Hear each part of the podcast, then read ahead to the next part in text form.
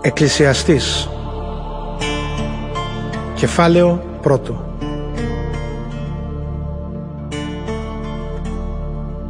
Λόγια του Εκκλησιαστή, γιού του Δαβίδ και βασιλιά στην Ιερουσαλήμ.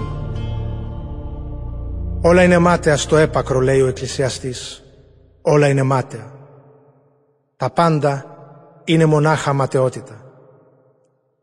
Τι ωφελείται ο άνθρωπος από όλο του το μόχθο και τη σκληρή του τη δουλειά πάνω στη γη; Η μια γενιά περνάει και άλλη έρχεται και μόνο η γη πάντοτε μένει ίδια. Ο ήλιος προβάλλει στην Ανατολή και χάνεται στη Δύση. Τρέχει να βρεθεί στον τόπο του για να ξαναφανεί. Ο άνεμος φυσάει προς τον νότο, προς το βορρά γυρίζει. Πηγαίνει και ξαναγυρνάει και αρχίζει πάλι από την αρχή. Οι ποταμοί όλοι χύνονται στη θάλασσα. Μα η θάλασσα ποτέ της δεν γεμίζει. Ξαναγυρίζουν τα νερά προς τις πηγές των ποταμών για να κυλήσουν πάλι. Πόσο είναι όλα αυτά νιαρά. Αλλάζουν τόσο γρήγορα που κανένας δεν μπορεί να τα παρακολουθήσει και πολύ περισσότερο με λόγια να τα περιγράψει. Το μάτι δεν θα δει ποτέ αρκετά για να χορτάσει, ούτε το αυτή ποτέ θα ακούσει αρκετά. Αυτό που υπήρξε, αυτό και θα υπάρχει. Και αυτό που έγινε, το ίδιο θα επαναληφθεί.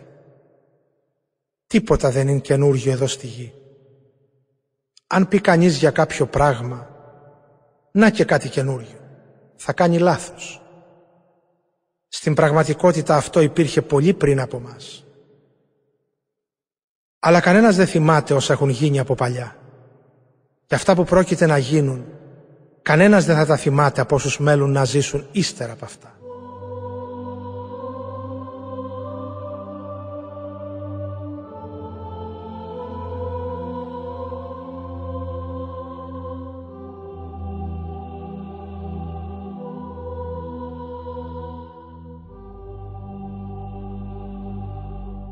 Εγώ, ο εκκλησιαστής, υπήρξα βασιλιάς του Ισραήλ στην Ιερουσαλήμ.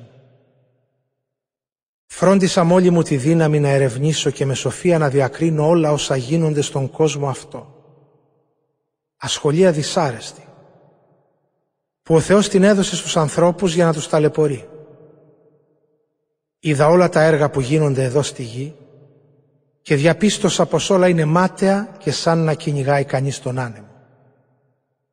Το στραβό δεν μπορεί να γίνει ίσιο και ό,τι κανείς δεν έχει να το μετρήσει δεν μπορεί. Σκέφτηκα μέσα μου.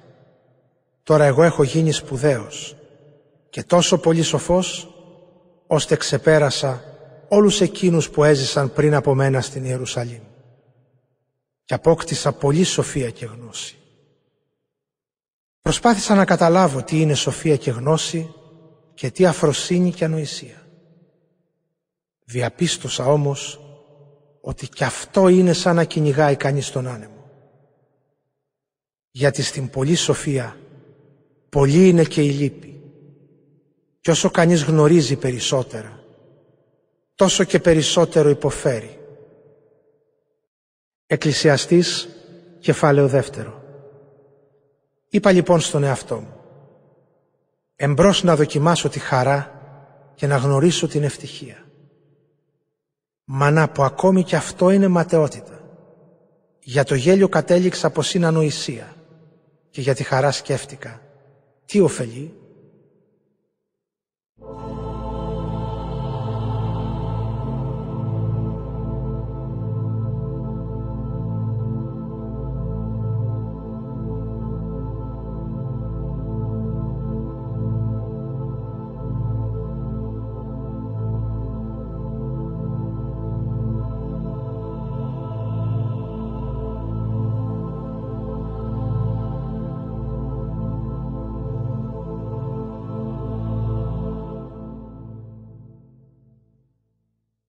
Σκέφτηκα να δοκιμάσω την ευχαρίστηση του κρασιού και να ζήσω όπως οι ανόητοι, αλλά παραμένοντας κύριος του εαυτού μου.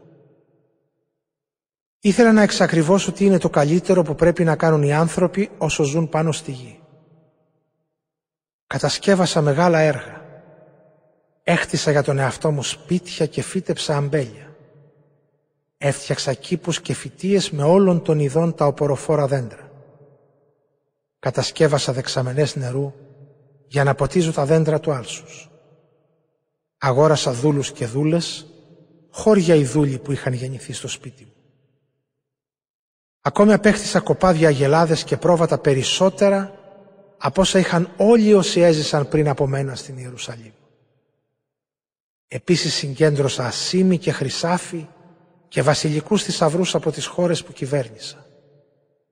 Απέκτησα τραγουδιστές και τραγουδίστριες και πολυάριθμες γυναίκες, όσες θα μπορούσε κανείς να επιθυμήσει. Έγινα μεγάλος και ξεπέρασα όλους εκείνους που έζησαν πριν από μένα στην Ιερουσαλήμ. Η σοφία μου με βοήθησε, έτσι που ό,τι επιθύμησαν τα μάτια μου να μην τους το αρνηθώ. Δεν αποστέρισα τον εαυτό μου από καμιά χαρά. Απολάμβανα το κάθε έργο μου και αυτό ήταν η αμοιβή μου για όλους τους κόπους μου. Αλλά όταν παρατήρησα τα όσα είχα δημιουργήσει και πόσο σκληρά είχα εργαστεί, κατέληξα πως όλα αυτά είναι επίσης ματαιοπονία και χήμερες. Δεν ωφελούν σε τίποτα εδώ στη γη.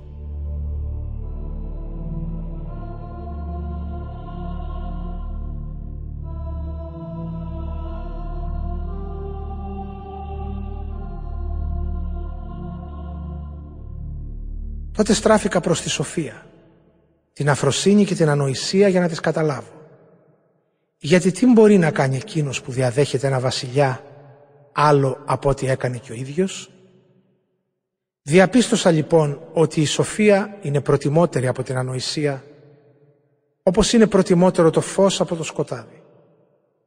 Ο σοφός βλέπει που βαδίζει ενώ ο ανόητος περπατάει στα σκοτεινά.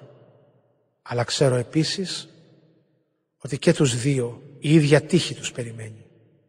Και αναρωτήθηκα. Αφού η ίδια τύχη περιμένει και τον ανόητο και μένα, γιατί λοιπόν εγώ έγινα σοφός; Έτσι κατέληξα ότι και αυτό είναι ματαιότητα. Δεν υπάρχει παντοτινή ανάμνηση ούτε για το σοφό ούτε για τον ανόητο, αφού όλοι τους λησμονιούνται από τις επερχόμενες γενιές. Ο σοφός πεθαίνει καθώς και ο ανόητος. Έτσι μίσησα τη ζωή, γιατί μου φάνηκε αποκρουστικό κάθε έργο που γίνεται εδώ στη γη. Όλα είναι ματαιότητα και χήμερα. Μίσησα όλους τους κόπους και τους μόχθους μου εδώ στη γη, γιατί ό,τι δημιούργησα θα τα αφήσω στον άνθρωπο που θα με διαδεχτεί. Και ποιος ξέρει αν αυτός θα είναι σοφός ή ανόητος, Ωστόσο θα ορίζει όλα όσα εγώ με το μόχθο μου και τη σοφία μου απέκτησα σε αυτόν τον κόσμο. Και αυτό επίσης είναι ματαιότητα. Τότε έφτασα στο σημείο να απελπιστώ, γιατί κόπιασα τόσο πολύ πάνω στη γη. Και πράγματι, κάποιος εργάζεται με σοφία και γνώση και ικανότητα. Κι όμως θα αφήσει τον καρπό του μόχθου του κληρονομιά σε κάποιον που δεν κοράστηκε γι' αυτά και τούτο είναι ματαιότητα και μεγάλη αδικία. Τι απομένει στον άνθρωπο από όλο τον κόπο και τη σκληρή του την προσπάθεια πάνω στη γη; Πραγματικά, οι μέρες του όλες είναι πόνος και η ασχολία του είναι θλίψη. Ακόμα και τη νύχτα δεν ησυχάζει ο νους του. Και αυτό επίσης είναι ματαιότητα.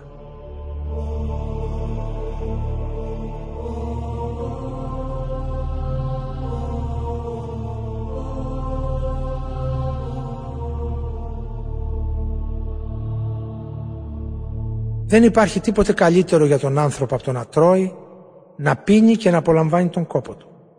Βλέπω όμως ότι αυτό προέρχεται από το χέρι του Θεού.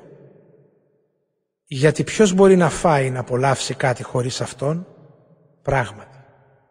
Ο Θεός στον άνθρωπο που του είναι αρεστός δίνει σοφία, γνώση και χαρά.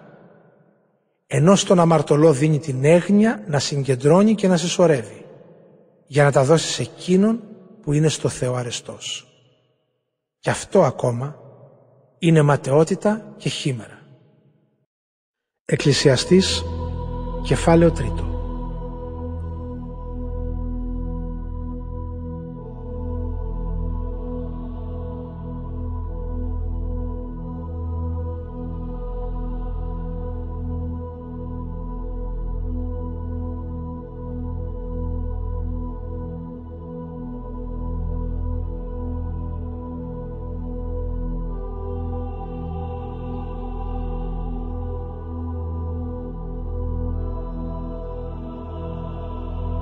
Για όλα πάνω στη γη υπάρχει ο κατάλληλος χρόνος και ο συγκεκριμένος καιρός.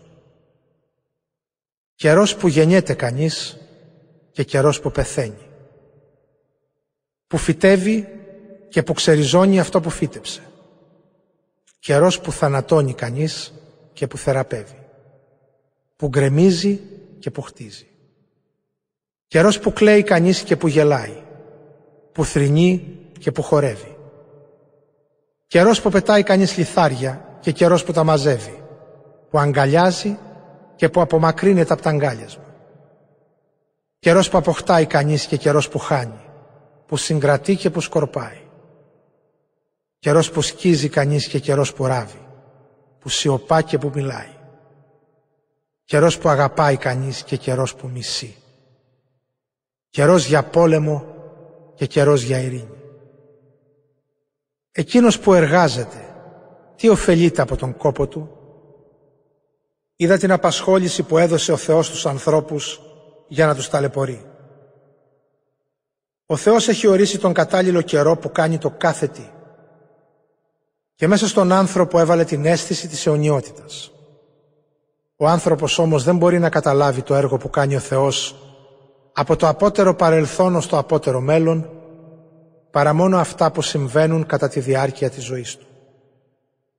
Έτσι κατάλαβα πως δεν υπάρχει άλλη ευτυχία για τον άνθρωπο παρά να χαίρεται και να περνάει ευχάριστα τη ζωή του.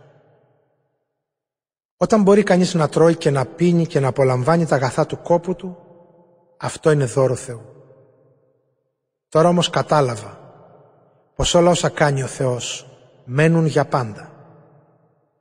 Τίποτα δεν μπορεί κανείς να τους προσθέσει, ούτε να αφαιρέσει τίποτα από αυτά. Ο Θεός ενεργεί έτσι που να τον σέβονται οι άνθρωποι. Κάνει τα ίδια γεγονότα να επαναλαμβάνονται. Ό,τι γίνεται τώρα έχει γίνει και στο παρελθόν και ό,τι μέλει να γίνει ήδη γίνεται.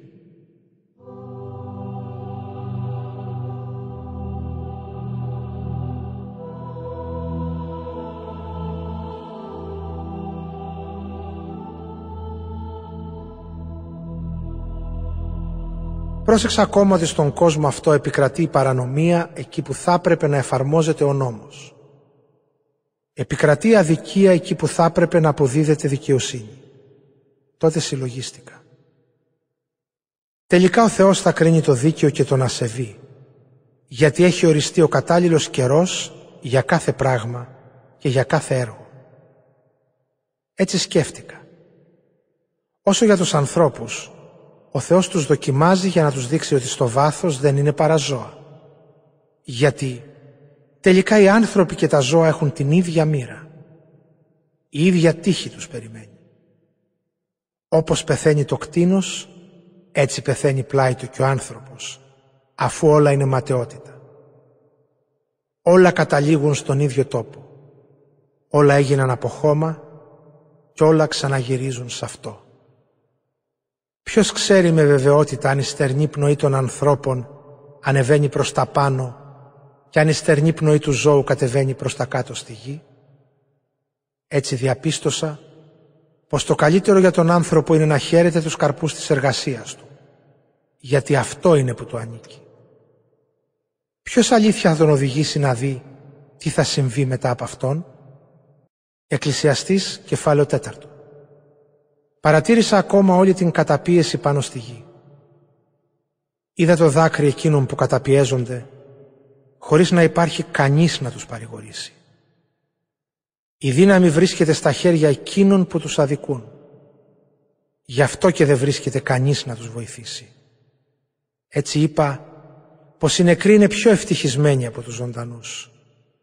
Αλλά πιο ευτυχισμένον και από τους δύο θεώρησα εκείνον που δεν ήρθε ακόμα στην ύπαρξη και δεν είδε την αδικία που γίνεται πάνω στη γη.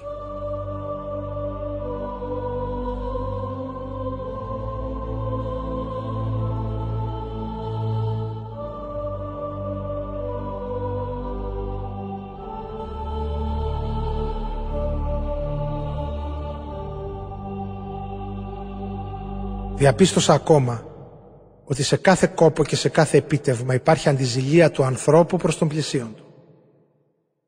Και αυτό είναι επίσης ματαιότητα και χήμερα.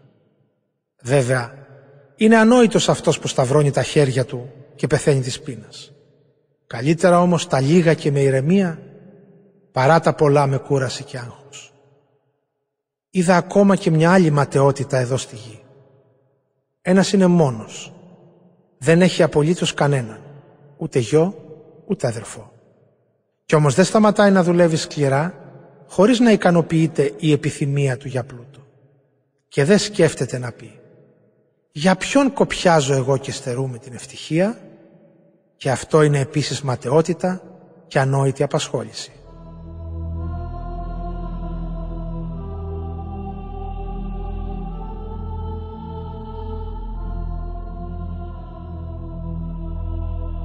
Οι δύο είναι καλύτεροι από τον ένα, γιατί η εργασία τους αποδίδει περισσότερο. Αν ο ένας πέσει, θα τον σηκώσει ο άλλος. Αλλήμον όμως εκείνον που είναι μόνος του. Αν πέσει, δεν υπάρχει άλλος να τον σηκώσει. Και ακόμη, αν κοιμηθούν δύο μαζί, ζεσταίνονται. Ο ένας όμως πώς θα ζεσταθεί; Ο ένας εύκολα κατανικέται. Οι δυο αντιστέκονται. Οι τρεις ακόμη καλύτερα. Γιατί, όπως λένε, το τριπλό σκηνή δεν κόβεται εύκολα.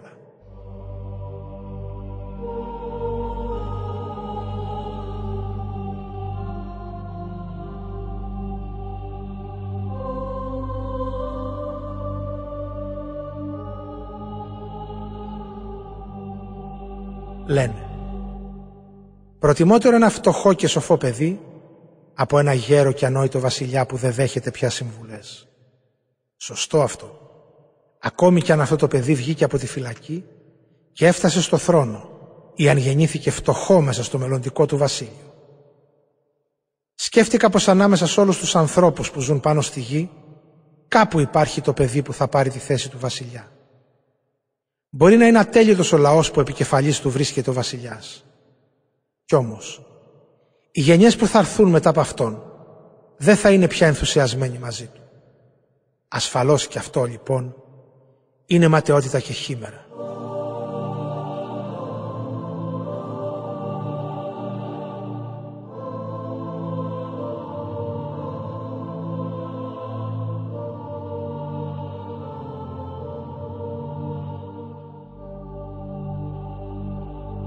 Να σκέφτεσαι τι πρόκειται να κάνεις όταν πηγαίνεις στο ναό του Θεού. Πήγαινε εκεί με την πρόθεση να μάθεις να υπακούς στο Θεό. Αυτό είναι καλύτερο από τις θυσίες που προσφέρουν οι ανόητοι. Αυτοί που δεν μπορούν να διακρίνουν το καλό από το κακό. Εκκλησιαστής, κεφάλαιο πέμπτο. Μη βιάζεσαι να μιλήσεις στο Θεό και να δώσεις αλόγιστες υποσχέσεις. Γιατί ο Θεός είναι στον ουρανό και εσύ στη γη. Γι' αυτό τα λόγια σου ας είναι λίγα. Όπως οι πολλές έγνοιες φέρνουν άσχημα όνειρα, έτσι και τα λόγια τα πολλά φέρνουν ανόητες κουβέντες. Όταν τάξεις κάτι στο Θεό, μην αργήσεις να του προσφέρεις, γιατί ο Θεός δεν αγαπάει τους επιπόλαιους. Ότι έταξες πρέπει να το εκπληρώσεις. Καλύτερα να μην τάξεις, παρά να τάξεις κάτι και να μην το προσφέρεις. Απόφυγε να πεις κάτι που θα σε ενοχοποιήσει. Κι αν το κάνεις, μην προσποιηθείς τον ιερέα ότι το έκανες κατά λάθος. Αλλιώς θα προκαλέσεις με τα λόγια σου την οργή του Θεού και θα καταστρέψει τα έργα σου. Τα πολλά όνειρα είναι ματαιότητα. Το ίδιο και τα πολλά λόγια. Γι' αυτό να υπολογίζεις το Θεό.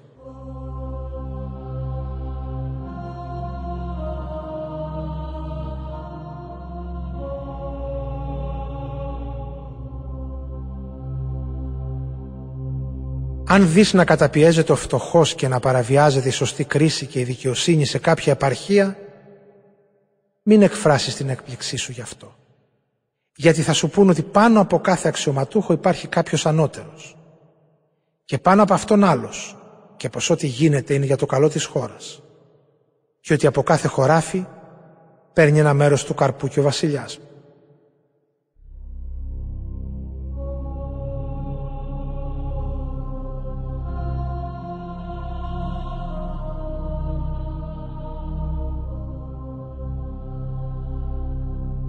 Εκείνος που αγαπάει το χρήμα δεν θα το χορτάσει. Και εκείνος που αγαπάει την αυθονία δεν θα έχει ποτέ αρκετά εισοδήματα. Και αυτό είναι ματαιότητα. Όσο πληθαίνουν τα αγαθά, τόσο πληθαίνουν και αυτοί που τα τρώνε. Και ποια η ωφέλεια για αυτούς που τα έχουν, παρά μόνο να τα βλέπουν με τα μάτια τους; Ο ύπνος του εργάτη είναι γλυκός, είτε λίγο φάει, είτε πολύ. Ο χορτασμός όμως τον πλούσιο δεν τον αφήνει να κοιμηθεί. Υπάρχει ένα μεγάλο κακό που πρόσεξα πάνω στη γη. Είναι ο πλούτος που φυλάσσεται από τον κάτοχό του για να του φέρει δυστυχία. Ο πλούτος εκείνος χάνεται από κακή διαχείριση του κατόχου του. Και όταν αυτός αποκτάει γιο, δεν του έχει μείνει τίποτε στα χέρια του. Θα αφήσει αυτόν τον κόσμο γυμνός, όπως ήρθε βγαίνοντας από την κοιλιά της μάνας του. Και ο κόπος του τίποτα δεν θα του έχει αποφέρει που να μπορεί να το πάρει μαζί του. Και αυτό είναι το μεγάλο κακό για αυτόν. Να φεύγει από τον κόσμο όπως ακριβώς ήρθε. Και ποια είναι η ωφελιά του; Μόχθησε κυνηγώντας τον άνεμο. Επιπλέον, όλη του τη ζωή την περνάει μέσα στο σκοτάδι και στη στενοχώρια. Άρρωστος και οργισμένος.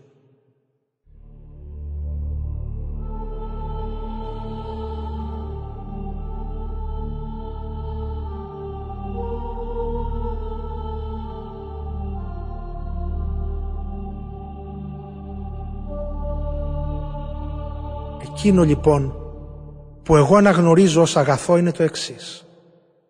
Είναι ωραίο πράγμα ο άνθρωπος να τρώει, να πίνει και να απολαμβάνει τα αγαθά του κόπου του εδώ στη γη σε όλη τη διάρκεια της ζωής που του δίνει ο Θεός. Γιατί αυτό είναι το μεριδιό του. Και σ' όποιον ο Θεός έδωσε πλούτο και αγαθά, καθώς και τη δυνατότητα να τα απολαμβάνει παίρνοντας έτσι το μερίδιό του, αυτός μπορεί να χαίρεται τους καρπούς των κόπων του. Αυτό είναι δώρο Θεού. Έτσι δεν θα ανησυχεί όταν θα σκέφτεται πως οι μέρες της ζωής του είναι λιγοστές, όταν ο Θεός του δίνει όλες αυτές τις χαρές στη ζωή του. Εκκλησιαστής, κεφάλαιο έκτο.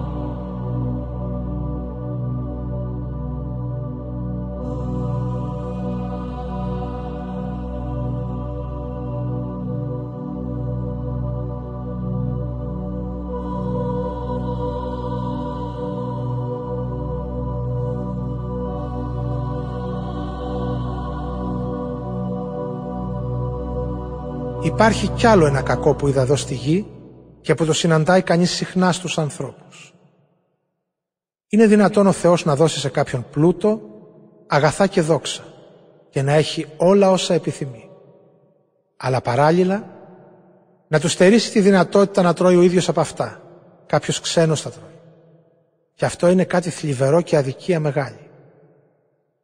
Αν κανείς αποκτήσει εκατό παιδιά και ζήσει πολλά χρόνια και φτάσει σε βαθιά γερατιά, τι θα ωφεληθεί αν δεν μπορέσει να απολαύσει τα αγαθά του και αν δεν τα αφήσει στον τάφο του; Λέω ότι από αυτόν είναι προτιμότερο ένα έκτρωμα. Το έκτρωμα σχηματίστηκε μάταια, χάθηκε χωρίς να αφήσει ίχνη και κανένας δεν το θυμάται πια.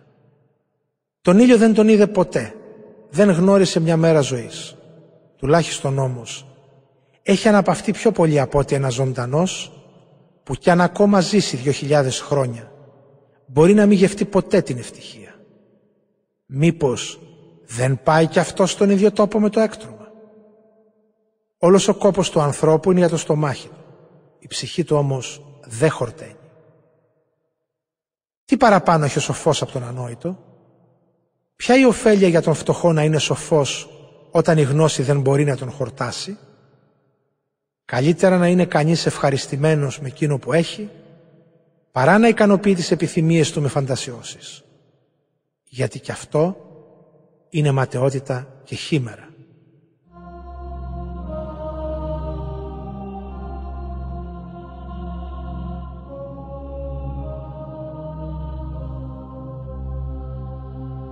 Το κάθε τι που βρίσκεται στην ύπαρξη έχει πάρει ένα όνομα και το που κατατείνει ο άνθρωπος φαίνεται από το όνομά του. Δεν μπορεί να αντιδικήσει με κάποιον ισχυρότερό του. Όσο περισσότερο αντιδικεί, τόσο περισσότερο ματαιοπονεί. Ποια είναι η ωφέλεια; Η ζωή του ανθρώπου είναι μάταιη και περνάει σαν σκιά. Ποιος επιτέλους γνωρίζει τι είναι το καλύτερο για αυτόν, ποιος μπορεί να πληροφορήσει τον κάθε άνθρωπο τι θα συμβεί μετά από αυτόν πάνω στη γη; Εκκλησιαστής, κεφάλαιο 7.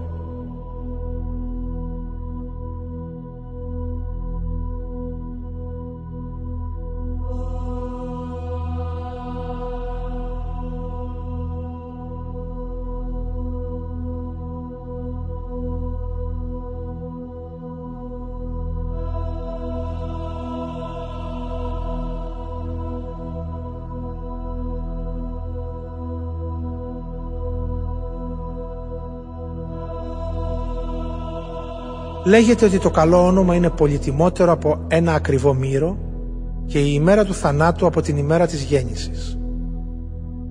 Αλλά εγώ λέω ότι καλύτερα να επισκεφθεί κανείς ένα σπίτι που πενθούν παρά ένα σπίτι που γλεντάνε. Ο θάνατος είναι το τέλος κάθε ανθρώπου και ο άνθρωπος πρέπει να το θυμάται αυτό όσο ζει. Προτιμότερη είναι η λύπη από το γέλιο γιατί μπορεί να δίνει στον πρόσωπο οψεθλιμμένη, αλλά σου μαθαίνει τη ζωή. Οι σοφοί βρίσκονται εκεί που οι άνθρωποι πενθούν και οι ανόητοι εκεί που γλαντούν.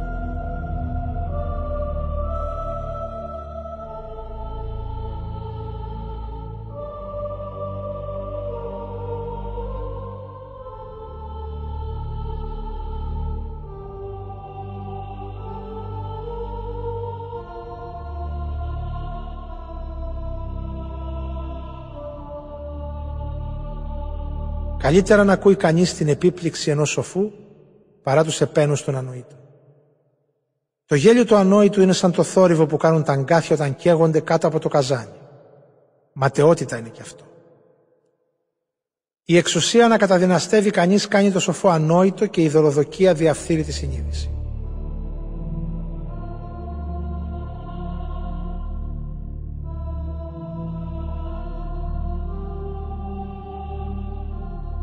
Προτιμότερο είναι να σταματάς να μιλάς από τον αρχίζεις.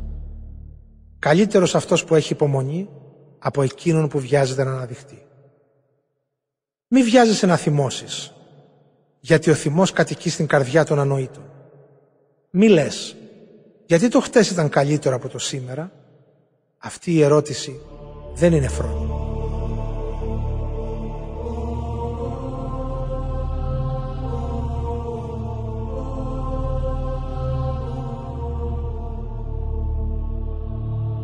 Η σοφία είναι καλή όπως και το χρήμα για αυτούς που ζουν πάνω στη γη. Κάτω από τη σκέπη της σοφίας υπάρχει ασφάλεια, όπως και κάτω από τη σκέπη του χρήματος. Η σοφία ζωοποιεί όσους την κατέχουν. Αυτή είναι η ωφέλεια για εκείνους που τη γνωρίζουν. Λάβε υπόψη σου το έργο του Θεού. Κανείς δεν μπορεί να ισιώσει ότι εκείνος έκανε στραβό. Στον καιρό της ευτυχίας να χαίρεσαι και στον καιρό της δυστυχίας να σκέφτεσαι. Ο Θεός στέλνει και την ευτυχία και τη δυστυχία. Και κανένας δεν γνωρίζει τι πρόκειται να του συμβεί μετά.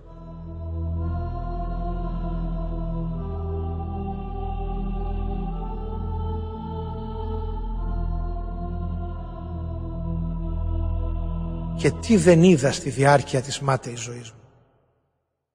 Τον δίκαιο να καταστρέφεται παρόλη τη δικαιοσύνη του και τον ασεβή να μακροημερεύει παρόλη την κακία του. Γι' αυτό λέω. Μη γίνεσαι πάρα πολύ δίκαιος ή υπερβολικά σοφός, γιατί να καταστραφείς; Μη γίνεσαι πάρα πολύ κακός ή ανόητος, γιατί να πεθάνεις πριν την ώρα σου; Καλό είναι να τηρείς συγχρόνως και τις δύο αυτές συμβουλές, γιατί αυτός που σέβεται το Θεό αποφεύγει τις υπερβολές. Η σοφία βοηθάει το σοφό περισσότερο από όσο δέκα κυβερνείται στην πόλη. Γιατί δεν υπάρχει άνθρωπος δίκαιος πάνω στη γη που να κάνει πάντα μόνο το καλό χωρίς ποτέ να ξαστοχάει. Επίσης, μη δίνεις προσοχή σε όλα όσα λένε οι άνθρωποι. Γιατί αλλιώς κινδυνεύεις να ακούσεις το δούλο σου να σε δυσφημεί. Άλλωστε πολλές φορές το ξέρεις καλά. Και εσύ είπες κακό για τους άλλους.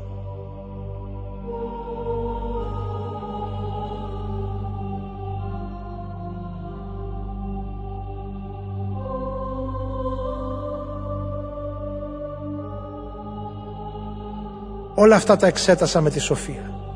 Είπα, θα γίνω σοφός, αλλά η Σοφία έφυγε μακριά μου. Το νόημα των πραγμάτων είναι απρόσιτο και πολύ βαθύ. Ποιος μπορεί να το εξηχνιάσει; Ωστόσο αφιερώθηκα ολόψυχα στη μελέτη και στην έρευνα.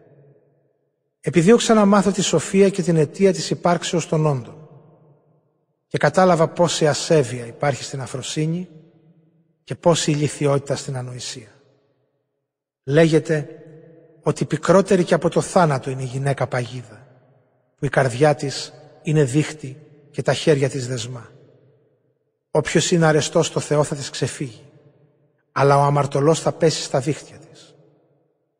Να τη βρήκα εγώ ο εκκλησιαστής, ερευνώντας ακατάπαυστα, για να βγάλω κάποιο συμπέρασμα που με επιμονή αναζητώ, μα δεν το βρήκα. Βρήκα έναν άνθρωπο σωστό ανάμεσα σε χίλιους, αλλά ούτε μία γυναίκα ανάμεσα σε όλους αυτούς.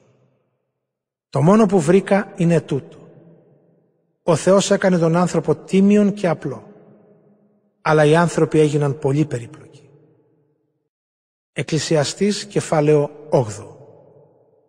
Λέγεται ότι η σοφία του ανθρώπου φωτίζει την όψη του και εξαφανίζει τη σκληρότητά του. Ποιος όμως κρίνει με σοφία και ποιος γνωρίζει την εξήγηση των πραγμάτων;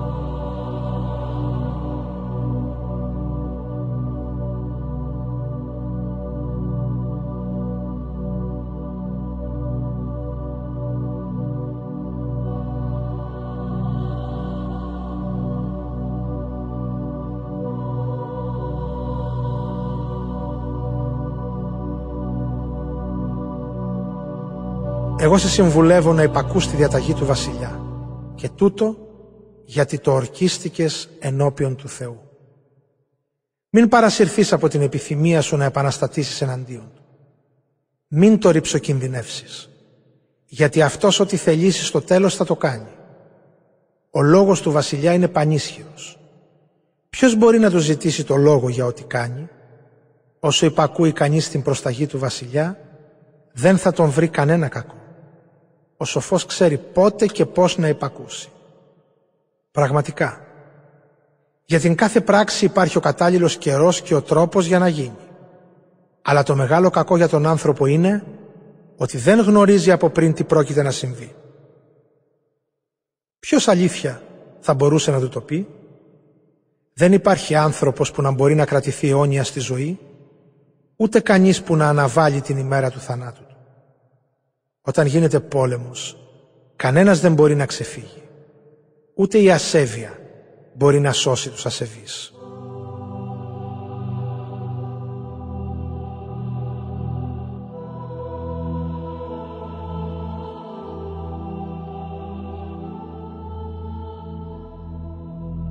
Όλα αυτά που ακολουθούν τα ξέρω από την παρατήρηση των όσων συμβαίνουν σε αυτόν τον κόσμο, όπου κάποιοι άνθρωποι καταπιέζουν τους άλλους και τους κάνουν να υποφέρουν. Έτσι, είδα ασεβείς να μεταφέρονται με τιμές στους τάφους τους. Αυτοί όταν ζούσαν πηγαίνω έρχονταν στο ναό, αλλά ο κόσμος στην πόλη έχει ξεχάσει κιόλας τις πράξεις τους. Και αυτό είναι παράδοξο. Η κακή πράξη δεν καταδικάζεται αμέσως. Γι' αυτό και οι άνθρωποι είναι πρόθυμοι να κάνουν το κακό. Ο αμαρτωλός μπορεί να κάνει το κακό εκατό φορές και ωστόσο να ζει πολλά χρόνια.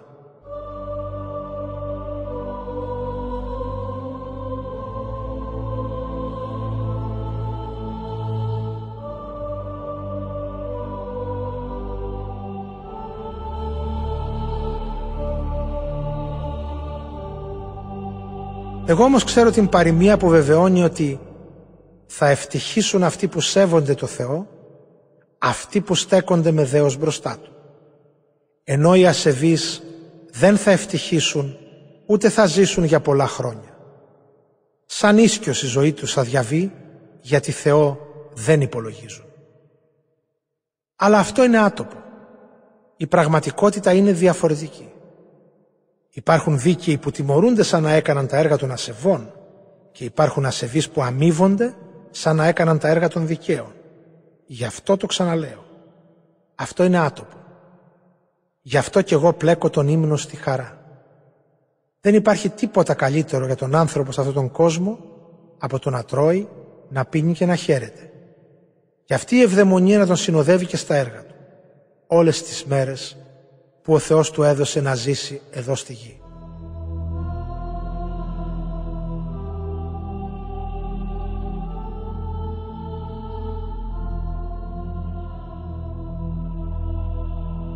Προσπάθησα να καταλάβω πώς μπορεί κανείς να γίνει σοφός και παρατήρησα προσεκτικά τις ασχολίες των ανθρώπων πάνω στη γη. Είδα λοιπόν ότι όσο και αν πασχίσει κανείς μέρα και νύχτα, δεν μπορεί να κατανοήσει πλήρως το πώς ενεργεί ο Θεός. Όσο και αν προσπαθήσουν να το διερευνήσουν οι άνθρωποι, είναι βέβαιο πως δεν θα το καταλάβουν. Ακόμα και οι σοφοί που ισχυρίζονται πως γνωρίζουν, δεν μπορούν να εξηχνιάσουν τις ενέργειες του Θεού. Εκκλησιαστής κεφάλαιο ένατο.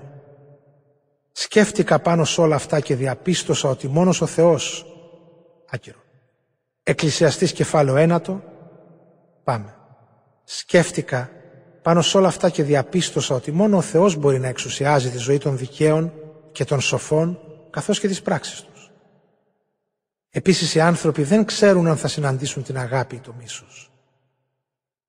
Κανένας δεν μπορεί τίποτε να προβλέψει. Τα ίδια συμβαίνουν σε όλους. Η ίδια κατάληξη περιμένει τον δίκαιο και τον ασεβή. Τον καλό και τον κακό. Αυτόν που προσφέρει θυσίες και αυτόν που δεν προσφέρει. Ο αγαθός που ορκίζεται άφοβα και ο αμαρτωλός που φοβάται τον όρκο έχουν όλοι την ίδια τύχη. Η ίδια τύχη τους περιμένει όλους και αυτό είναι το κακό που διέπει οτιδήποτε συμβαίνει πάνω στη γη. Η καρδιά των ανθρώπων όσο ζουν είναι γεμάτη κακία και ανοησία και ξαφνικά πεθαίνουν. Αλλά όσο ζει κανείς υπάρχει ελπίδα. Ένα ζωντανό σκυλί είναι προτιμότερο από ένα ψόφιο λιοντάρι. Οι ζωντανοί ξέρουν τουλάχιστον ότι θα πεθάνουν, ενώ οι νεκροί δεν ξέρουν τίποτα. Και τίποτα δεν έχουν πια να περιμένουν ως ανταπόδοση, αφού κανένας πια δεν τους θυμάται. Ακόμα και οι αγάπες τους, τα μίση τους και οι φθόνοι τους έχουν όλα ξεχαστεί. Και οι ίδιοι πια δεν συμμετέχουν στα όσα συμβαίνουν πάνω στη γη.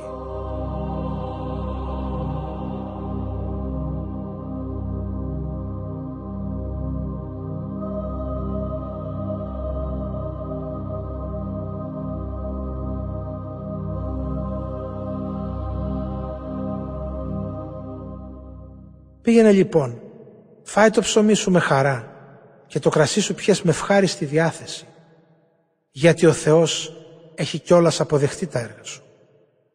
Σε όλες τις περιστάσεις να αντίνεσαι στα γιορτινά και πάντα να βάζεις στο κεφάλι σου λάδι αρωματικό. Απόλαυσε τη ζωή με τη γυναίκα που αγαπάς όλες τις μέρες της μάταιης ζωής σου, όσες σου δώσει ο Θεός εδώ στη γη. Γιατί αυτό είναι το μερίδιό σου στη ζωή και στο μόχθο σου και στη σκληρή δουλειά σου σε αυτόν τον κόσμο. Ό,τι βρίσκει το χέρι σου να κάνει, κάν το τώρα που μπορείς. Γιατί στον άδει που θα πας δεν μπορείς να πράξεις τίποτα. Ούτε να σκεφτείς, ούτε να μάθεις τίποτα, ούτε να αποκτήσεις σοφία.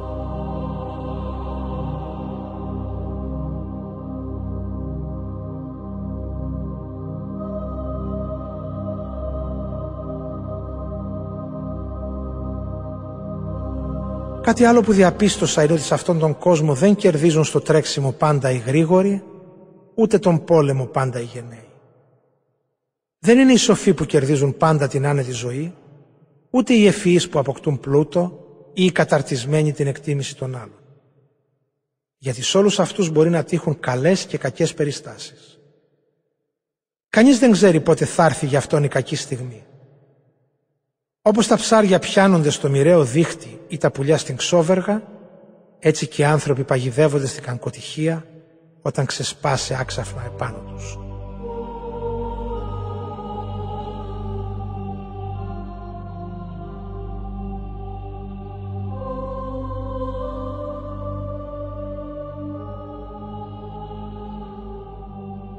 Είδα ακόμα και κάτι άλλο που μου φάνηκε σημαντικό σχετικά με το ρόλο που παίζει η Σοφία πάνω στη γη.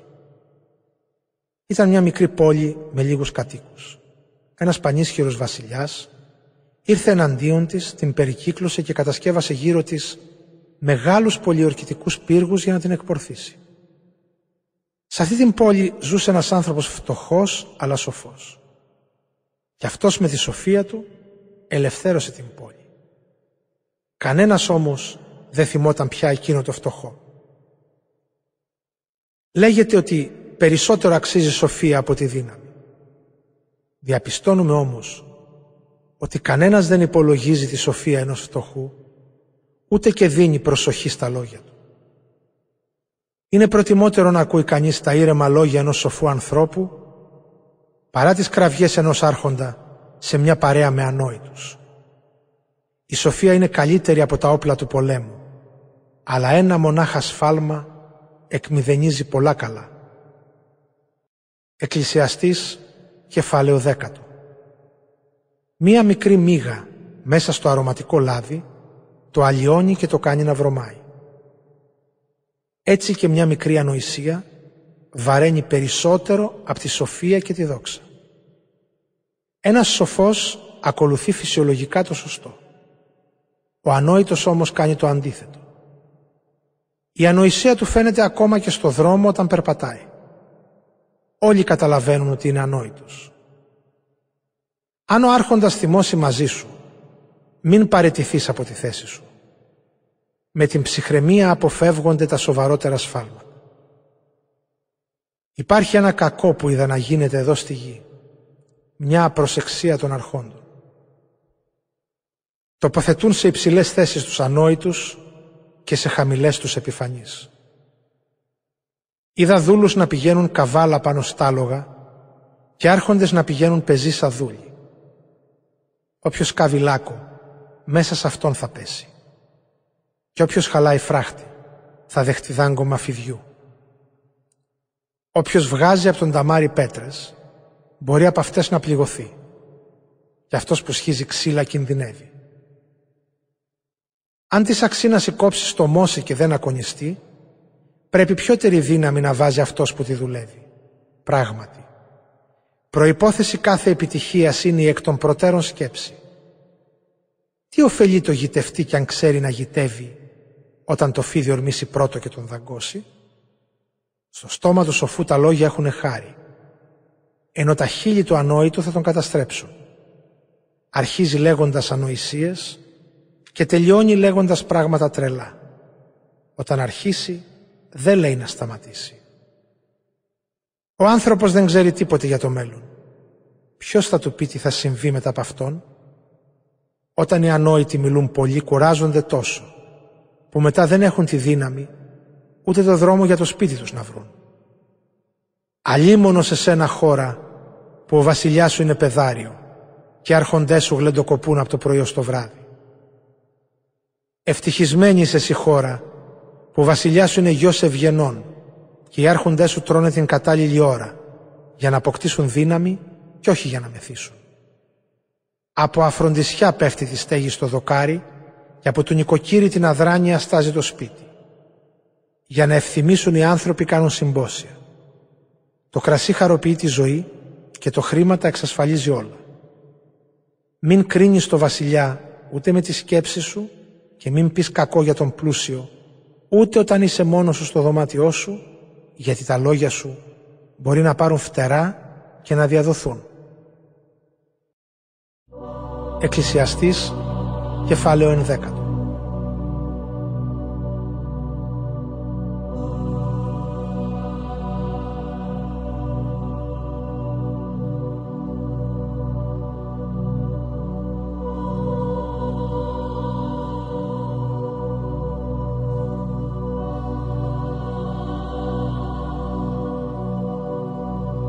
Ρίξε το ψωμί σου πάνω στα νερά και μετά από πολλές μέρες μπορεί να το βρεις.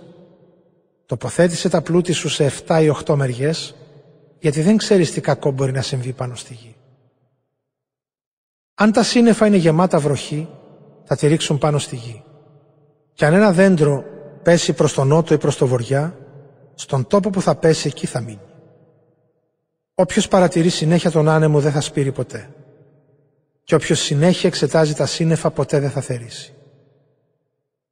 Όπως δεν ξέρεις ποιος είναι ο δρόμος του ανέμου Και πώς το έμβριο σχηματίζεται μέσα στην κοιλιά της εγκύου, έτσι δεν ξέρεις και τα έργα του Θεού, ο οποίος δημιουργεί τα πάντα. Σπήρε το σπόρο σου το πρωί, σπήρε τον και το βράδυ, γιατί που ξέρεις, μπορεί μια από τις δυο σπορές να ευδοκιμήσει ή μπορεί να ευδοκιμήσουν και οι δυο.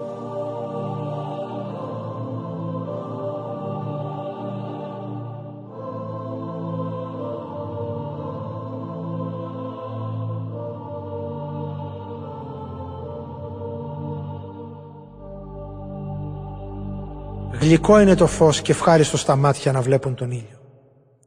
Αλλά όσο πολλά κι αν ζήσεις χρόνια, να απολαμβάνεις την κάθε μέρα σου και να θυμάσαι πως οι σκοτεινές ημέρες θα είναι περισσότερες. Δεν υπάρχει τίποτε να αποζητήσει κανείς τότε. Απόλαυσε νέε μου τα νιάτα σου. Η καρδιά σου ας χαίρεται όλες τις νιώτες σου τις μέρες. Μπορείς να αποκτήσεις ό,τι επιθυμεί η ψυχή σου και τα μάτια σου. Αλλά να ξέρεις ότι για όλα αυτά ο Θεός θα σε κρίνει.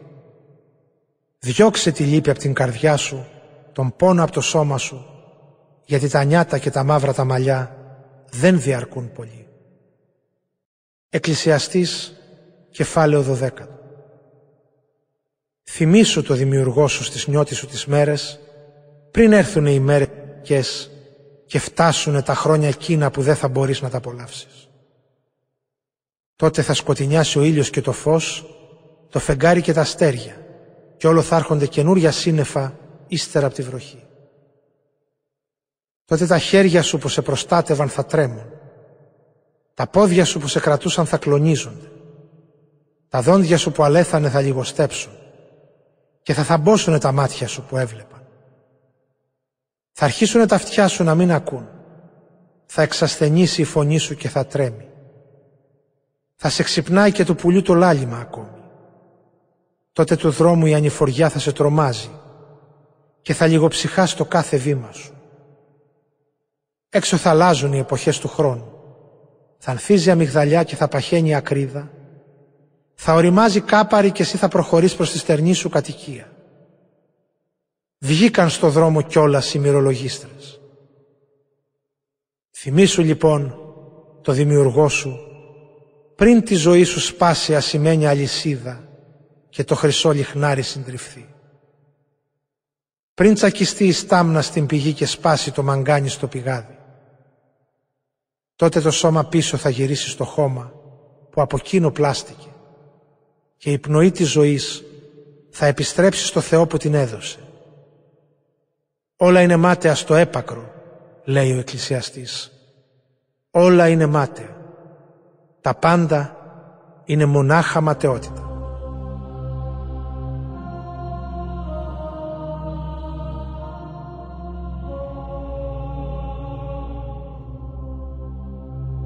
Επιπλέον ο Εκκλησιαστής υπήρξε σοφός και δίδαξε στο λαό τη γνώση. Ζήγησε, ερεύνησε και αναθεώρησε πολλές παροιμίες. Προσπάθησε να βρει ωραίες λέξεις για να καταγράψει παροιμίες που θα ήταν όμως αληθινές και ακριβείς. Τα λόγια των σοφών είναι σαν τα βούκεντρα και τα γνωμικά των συλλογών είναι σαν τα καρφιά που μπήγονται στέρεα στον τοίχο. Αυτά είναι δώρα από το Θεό, τον ένα και μοναδικό ποιμένο.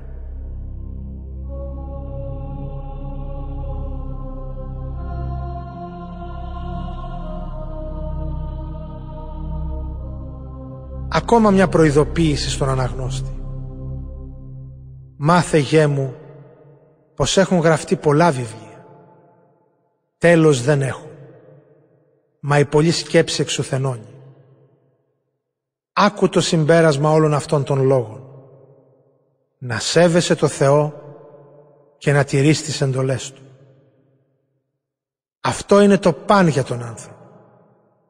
Γιατί ο Θεός θα κρίνει όλες τις πράξεις μας.